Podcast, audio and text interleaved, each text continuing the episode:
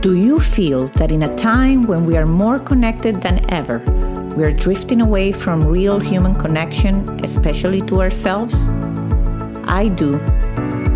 Hi, I'm Leticia Latino, and I want to invite you to join me and my very inspiring guests in exploring ways to reconnect to your essence, to your definite purpose, to what makes you tick. Are you ready?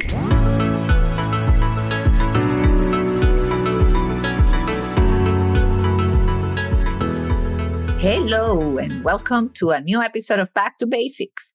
This episode is all about how Timothy Switz went from being a certified public accountant to traveling the world as a master teacher of ancient arts and sacred sciences, all while becoming one of the world's most prolific author of children's stories on the way on that journey. And I know I got your last name wrong, but hello, Timothy, and welcome to Back to Basics. Hello. I practiced it like four times before we started, and I still managed to say it wrong. But in any case, that is not going to take away from this incredible conversation. And uh, uh, I thank you so much for being here. And oh my gosh, you have such a um, inspiring journey. And I don't want to give anything away, but you know, I mm-hmm. start all my interviews with just the beginning. Can you share about, you know, your early years? Tell us a little bit about the origin story. And of course, that took you to become a CPA. So that's going to be, I think, that the, the, the not so interesting part of, of the whole journey. uh, well, the way I got to be a CPA was I in high school I loved journalism. I was on the school newspaper mm-hmm. and English was always my favorite class and it had been ever since I started school. I mean I, I even loved diagramming sentences and all of that sort of stuff. And then when I got so when I got to college, I planned on being a microbiology major because hmm. my grandfather said if you are a dentist, a doctor, or a lawyer, I'll pay for your college education. So I never liked doctors in my life, and uh, being a lawyer didn't sound good to me, so I chose dentistry. Mm. And a couple of experiences early in college um, turned me off to a lot of things. So my first English teacher said I wasn't any good at English, so that kind of floored me. And then my microbiology classes, the lecturer part on the first test, the first part of his test, he had 20 definitions, and I have a photographic memory. So it's easy for me to memorize definitions. And when I got my test results back and he took one point off every definition, it's like, no, wait a minute, this is not right. And went in to talk to him and he said, well, I take one point off because there is no such thing as a perfect definition. So I automatically take a point off of everybody's answer.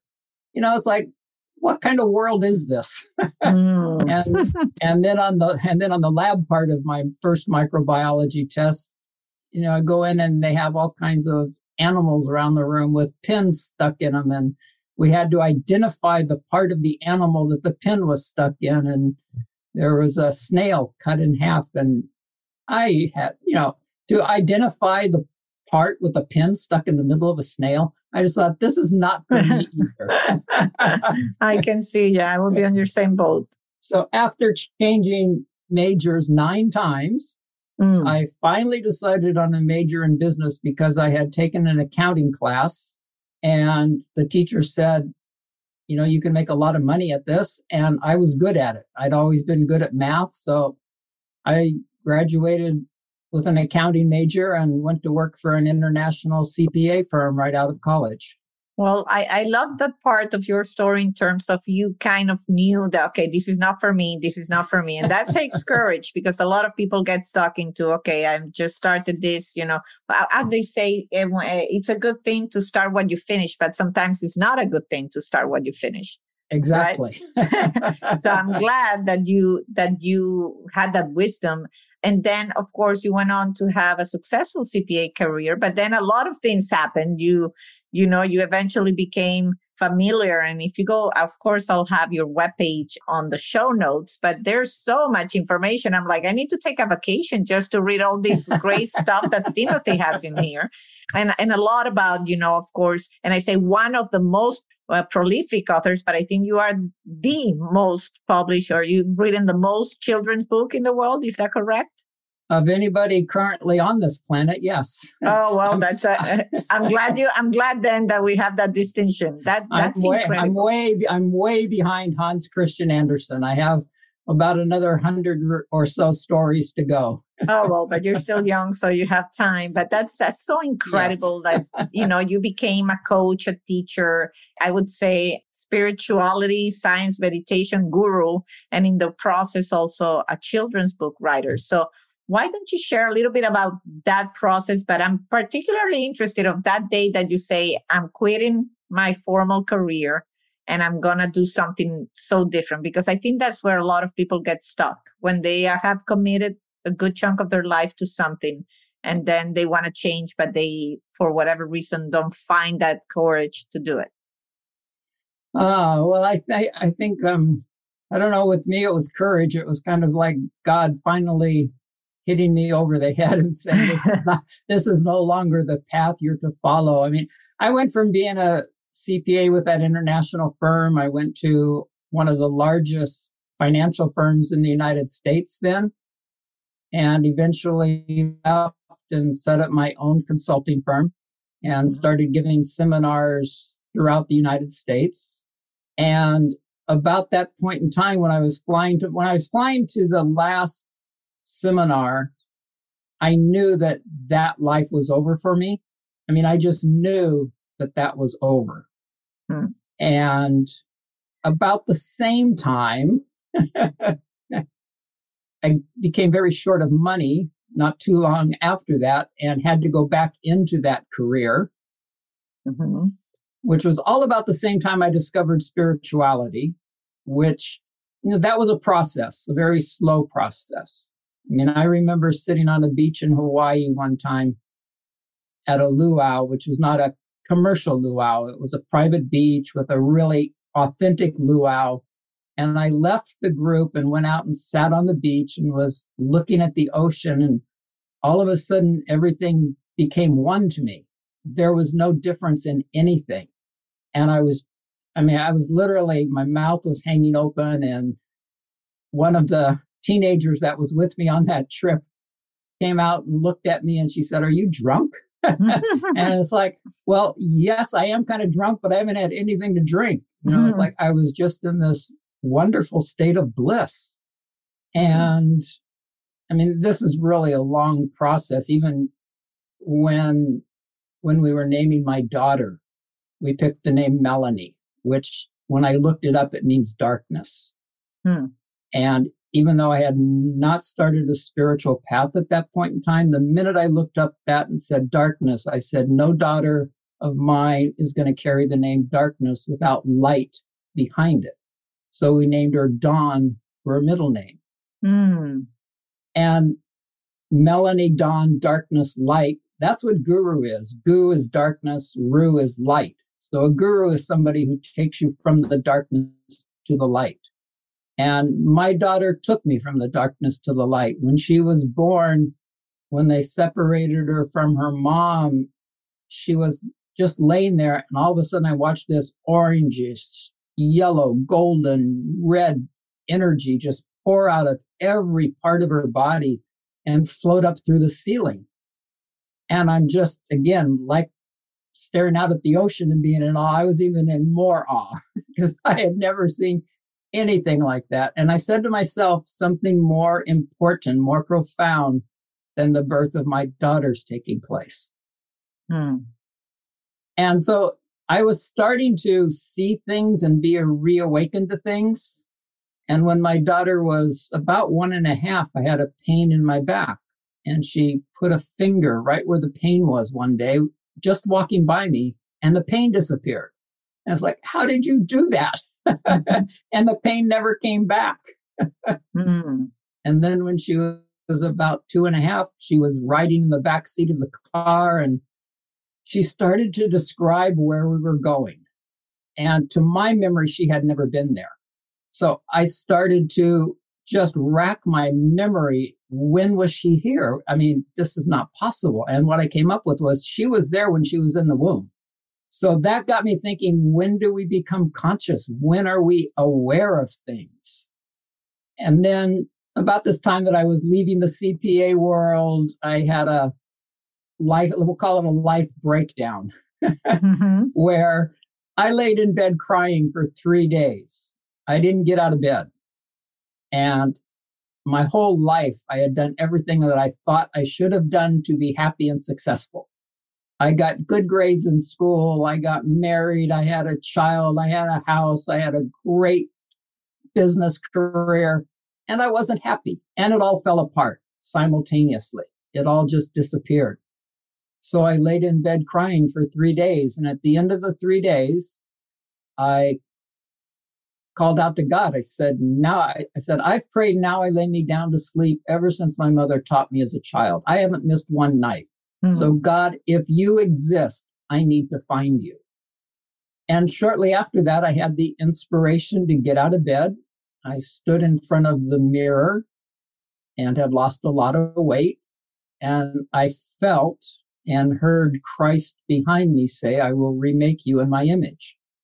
And as a child um, in military school, we had Bible class and I was in the choir. And one of my favorite songs was Yes, Jesus Loves Me. Mm-hmm. Another favorite song was Swing Low, Sweet Chariot. And every time I sang that, I saw chariots. I saw angels. And that was another thing my daughter reawoke in me because one day at the park, she was swinging and there was an empty swing next to her. So I went to go sit on the swing and swing with her. And she says, Oh, daddy, you cannot sit there. My angel's there. My hmm. angel mm. friend is there. Mm. And I, you know, I believed her. It reawakened the fact that I had seen angels. Mm. Well, um, your daughter sounds like very special human being she definitely is a very special human being. And I, after calling out to God and getting out of bed, I remembered that a friend in Hawaii the previous year had said, if I ever need a couch to crash on and get my head together, give her a call. So, boy, I, I needed a place to get my head together. So mm-hmm. I picked up the phone, called her, and she said, I bought a house so you can have your own bedroom. You don't even have to sleep on the couch. Oh, so that's I great. I had it was really great, and I headed to Hawaii. And the first night there, she gave me a book, and she said, "While I'm at work tomorrow, I want you to read this." And it was titled "Past Lives, Future Loves" by Dick Sutphin. And as I sat in the backyard the next day reading this book, I just started crying because all of these things, my experiences on the water in Hawaii, things my daughter had shown me started to trigger. And I just started bawling. And from then on, I couldn't get enough information to read, mm-hmm. people to talk to. And it's like, I wanted to know what's life really about. So that was my entrance into wanting to know about spirituality. And it wasn't too long after that that I had finished the accounting thing. I had just presented a week long seminar that I organized with people from around the country. Did not sleep for two nights in a row at the end because I was so busy. When it was over, I laid down next to a friend and suddenly found myself out of my body.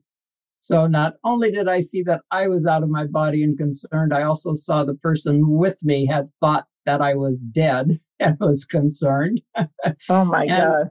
Those two concerns put me right back in my body. Not only had I not tried to get out, I didn't even have to try to get back in. It's like those concerns put me right back in my body.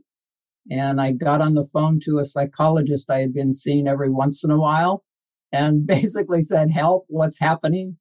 And she said, Well, I'll get up and ask Baba what to do. And I had never heard her mention a term Baba before. Uh-huh. Um, but even nine months before this happened, nine months before I laid in bed crying, I had an experience, some Valium for a minor operation and a pain pill that night. Mm-hmm. And when I go to bed, I'm laying there and I have a dream. and I'm driving a car around a mountain road.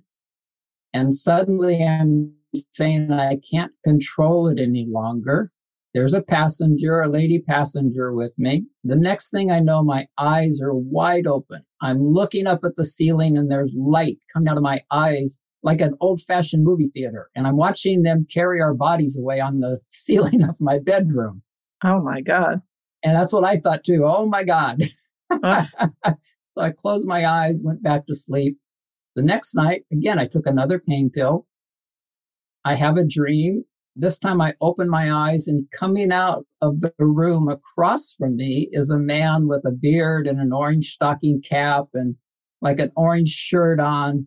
And he's just coming in and out of the wall towards me. So I closed my eyes and said, I am a certified public accountant. I have no idea what's going on, but I'm not taking any more pain pills. Yeah, it's mm-hmm. interesting how the body reacts. And I'm sure that you're not, I'm happy you're sharing all this with all of us because I know you're not the first one that has shared you know, some sort of these strange experiences that we don't know how to process. And I know a big part of your messaging is about being able to reboot yourself and some of your programs that I saw on your webpage. So this sounds to me like almost the birth of that process. like you went through a major reboot. And so what, what's your advice for anybody going through similar circumstances where they have big change, nothing is making sense, they're going through these Mm, strange experiences that is in a way it's a reboot. It, it is and to literally just honor the process and to keep going into your heart and asking you know what's going on and don't get don't get panicky and really just understand that we go through these periods. You know it's it's like an athlete when they are training for something they reach a level where they kind of seem to just not make any more progress Mm-hmm. And then all of a sudden they make more progress. And again, they level it out. So I think a lot of our spiritual evolution and our personal evolution, no matter what it is, it's the same. We, we have to go through a period of integration mm. and get all parts of us, our physical, mental, emotional, and spiritual, all on the same pathway. And then there's more. And I found that in writing my children's stories too. Mm, um, so, so tell us about that. Like when on, on on all this process, and I'm very curious about this part because I have two young children still. And uh, how did uh, this all? How this this idea of writing children's book came about? Well, about the same time as this uh, switch into this weird reawakening of spirituality mm-hmm. and everything, and I literally woke up one morning and I looked at my partner, and the first thing out of my mouth was, if Hershey's can make chocolate kisses, I can make chocolate French kisses. Mm. So I literally, I'll cut the process short, but I opened up a chocolate shop mm-hmm. and I started making and selling French kisses and other specialty chocolates. I just followed my heart. You know, I woke up, that came right out of my mouth. So I was just following, and it didn't matter how much it cost. It didn't matter mm-hmm. what obstacles were in the way. And there were a lot of obstacles. I learned how to make chocolate. I opened up a chocolate shop, and it was in that chocolate shop one day that uh, UPS delivered a big box to me. And I didn't order it. I knew I didn't order it. And they wouldn't take it back because it had my address on it. so I opened up the box and there's 50 little teddy bears staring at me. Mm. And being a CPA and loving Hardy Boy mystery books as a child, I decided to find out who owned those bears. Mm-hmm. And I found all of that out and they gave me the bears. Hmm. So I carried one of those little bears with me in the car he rode shotgun. And after about two weeks of carrying this bear with me, I picked it up at a stop sign one day and I said, Who are you? I just held it in front of me. Who are you? And surprisingly, I heard, I'm Poet Bear. Mm-hmm. And I wrote love poetry at the time. I wrote philosophical poetry. So I got the idea of putting all of my poetry with some quotes from the Bible and other inspirational quotes that I had found in a little book, packaged it with the bear, called it Tales of the Heart, and was and decided to sell it. And I got it all together, put it on the counter of the candy shop. My mom took one look at it and said, You blew it. That should have been a children's story hmm. next to the bear. And I said, Yes, but I don't write children's stories. I only write love poetry and mm-hmm. philosophy. Mm-hmm. But my mom knew me better than anybody. And she she saw something in me because six months later, the first idea, the idea for the first children's story just popped into my head. And Poet Bear became Blissberry Bear, who comes from the Great Bear constellation and a blue pearl starship to when children need help to understand what's going on in life from a different perspective. And after the first story got done, I just kept getting more and more ideas. I mean, they did not stop. Things my daughter would say or things we were doing would trigger stories. And I just kept writing. That is incredible because also you have a lot of the programs there in your webpage, which I encourage people, especially if you have kids to to see. It's also empowering kids, and I think this is so important in in today's day and age where to give kids tools to you know um, learn because the, uh, these kids are dealing with stuff you know just when you think about the shootings that we're living the, the pandemic like things that my generation never had to deal with and it's a lot and so there's as a parent there's always this concern about what can i give my kids or what can we do to like really uh, give them a tool and I, I saw so much so many great tools over there that definitely, you know, catch the attention. So, you know, what can what can you share about? I know that you're big on identifying and developing a child's unique brilliance. Uh, you know, from your experience, all the child's book that you read, and what what can you share with us on that? Oh, again, like I, I never, I never got into this to keep writing children's stories, and I, I, I learned I was everything seems seems to come to me when I need it.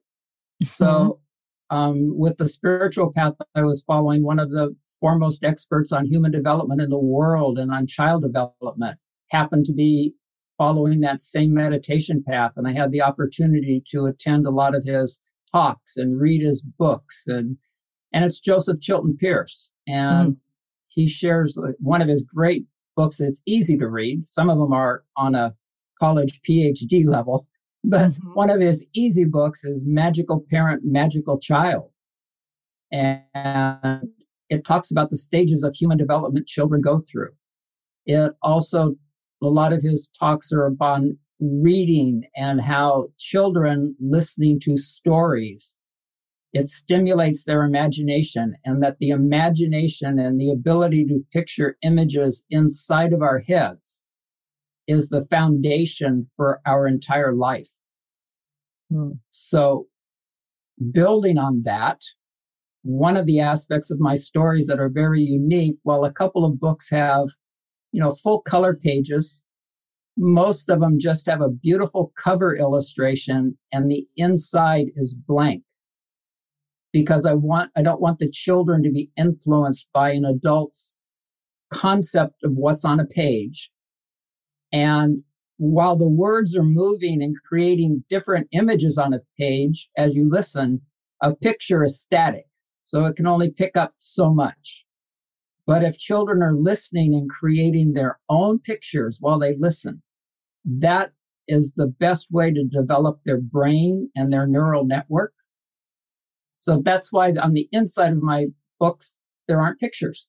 Mm. And I've also knowing everything I've known because of all the work I've done helping people energetically and leap over some of life's most difficult challenges, you know, I, and knowing and working with a lot of children and knowing how every word, the tone of every word impacts a child mm-hmm.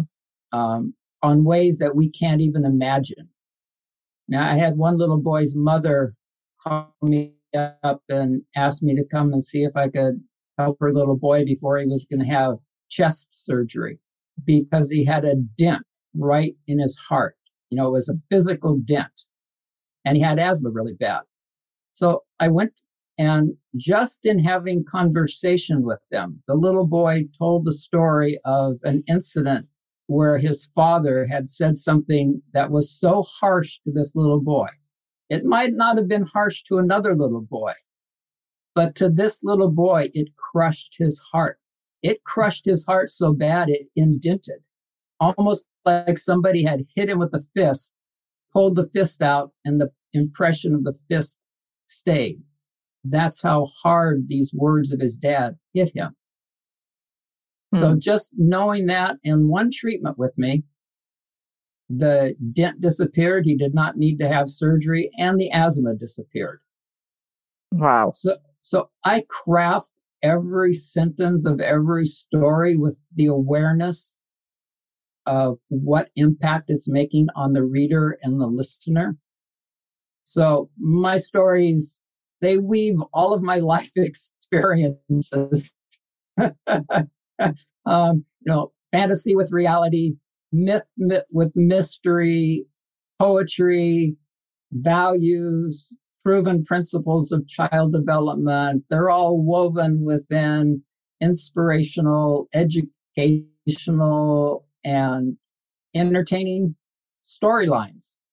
Yeah, and that, that's why you can spend a, a, a week on your webpage and still like there's so much information from and from many different angles. So that that's great because you really, I, I think I read it on your webpage that uh, listening to your own truth it's it's a powerful thing and uh, you can tell that you have listened in your own journey to your own truths and have allowed those things that want to manifest through you to come to life because i know that all of us can relate to a teddy bear telling you something and maybe have an idea around it and uh, you kind of dismiss it you push it aside this is silly and and and they you know go away and i don't know where I, there's a whole book i forget now who it was but it's a famous actress uh, actress author and she talks about that ideas are waiting to be bo- born from somebody mm-hmm. and they jump from person to person uh, and so that's why you hear, oh, I had the same idea, but it's about it's they they go jumping until they find the the right person to bring them to life. And I thought it was such a interesting concept that I kind of believe that there must be something along those lines. And and hearing to your story and how you you did some of the things you did, it, it's kind of consist, consistent as a theory. Ah, thank you. Yes, and that that's that's what I want children and even adults. You know, my stories are also written for parents to love. Because when I was reading to my daughter, there were some things I didn't like reading that mm. she wanted read over and over. And I also found out from Joseph that the reason children want a story read to them over and over and over again is that because it takes repetition to build the neural networks within them. Mm. So even though I didn't know this when I was reading these stories I didn't want to read over and over to my daughter, I just knew that if she wanted it, I was going to read it. Oh that wow! There must that there must have been some reason for it, and you know I found out later that there was a reason for it. Mm. So you know all of my stories are to stimulate that imagination, trigger those awakenings within parents, within whoever reads or listens to the stories. And they are, you know, 85 stories, they're they are a complete library for children because there's exercises for breathing in there, there's qigong exercises, there's principles of speaking to children and among ourselves using nonviolent communication. So all of this is weaved within stories that, like you said, children can relate to stories. Mm-hmm. In fact, they relate to a story. It's the best way to teach a child is not to lecture them. But if you can find a story that has the message you want to convey, that way they will get it much more so than if we're lecturing them. Mm, that's powerful. So, Timothy, I always ask, you know, I always give an open microphone. Is there anything of the multiple things you're working on that is exciting you these days that we hadn't touched upon? Anything you want to share before we end this incredible chat? What excites me the most is I've created the best book club in the world for children and families. And it's called Blissberry Bears Beyond the Book Club because it's way beyond anything anybody's ever imagined before. Mm-hmm. And it includes all the stories. It includes audiobooks of all the stories. It includes a live story time every month for the children. And then because my pictures don't have or because my books don't have pictures inside.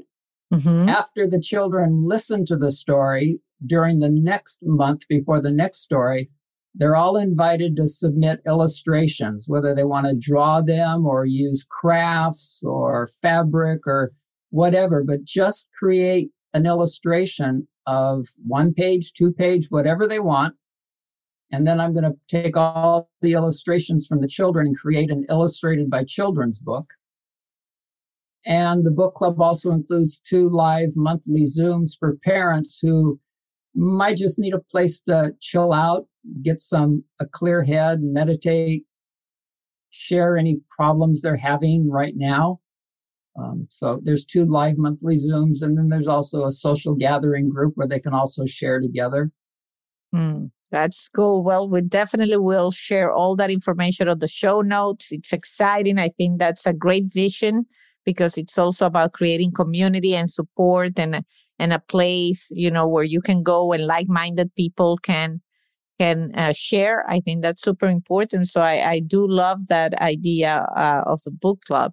And um, i end up every interview um, asking my guest what makes them tick besides everything that you share.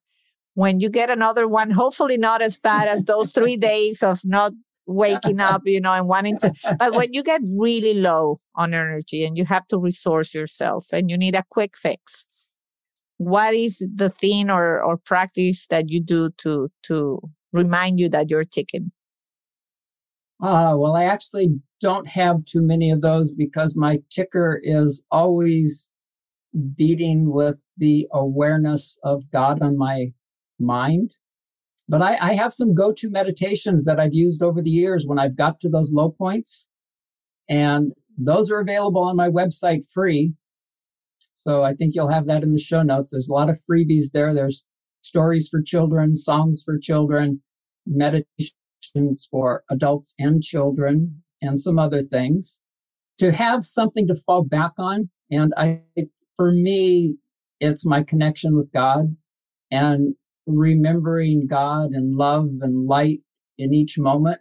And if I get triggered for a short period of time, just to bring my hands to my heart, breathe, connect, and listen, and then move back out from that quiet space. Mm, well, I thank you for that because it's a great reminder of uh, small things we can do. And uh, I'm with you. Once once we remember that there there's something, however people want to call it, but that's bigger right. than us, and we're just one small part of the miracle that it's been created for us. It, it definitely, I think, it's a powerful practice. Well, yes. thank you so much, Timothy, for being on the show and for sharing all the wisdom and all these incredible stories around your journey. And I'm sure those books will will make a lot of children happy and, and empowered. Uh, thank you for having me. It's been wonderful to actually be with you. Blessings, blessings, blessings. Thank you. Thank you. And everybody listening, thank you for joining us. And until a new episode of Back to Basics. Bye bye. You've been listening to Back to Basics. You can follow us on Instagram and Facebook. If you haven't yet, subscribe, rate, and review this podcast on Apple Podcast or any of your favorite streaming platforms. This is the best gift you can give us. Join me next week for another Back to Basics conversation. And if you want to find out about other exciting things I'm working on, visit leticialatino.com. Thank you, and until the next time.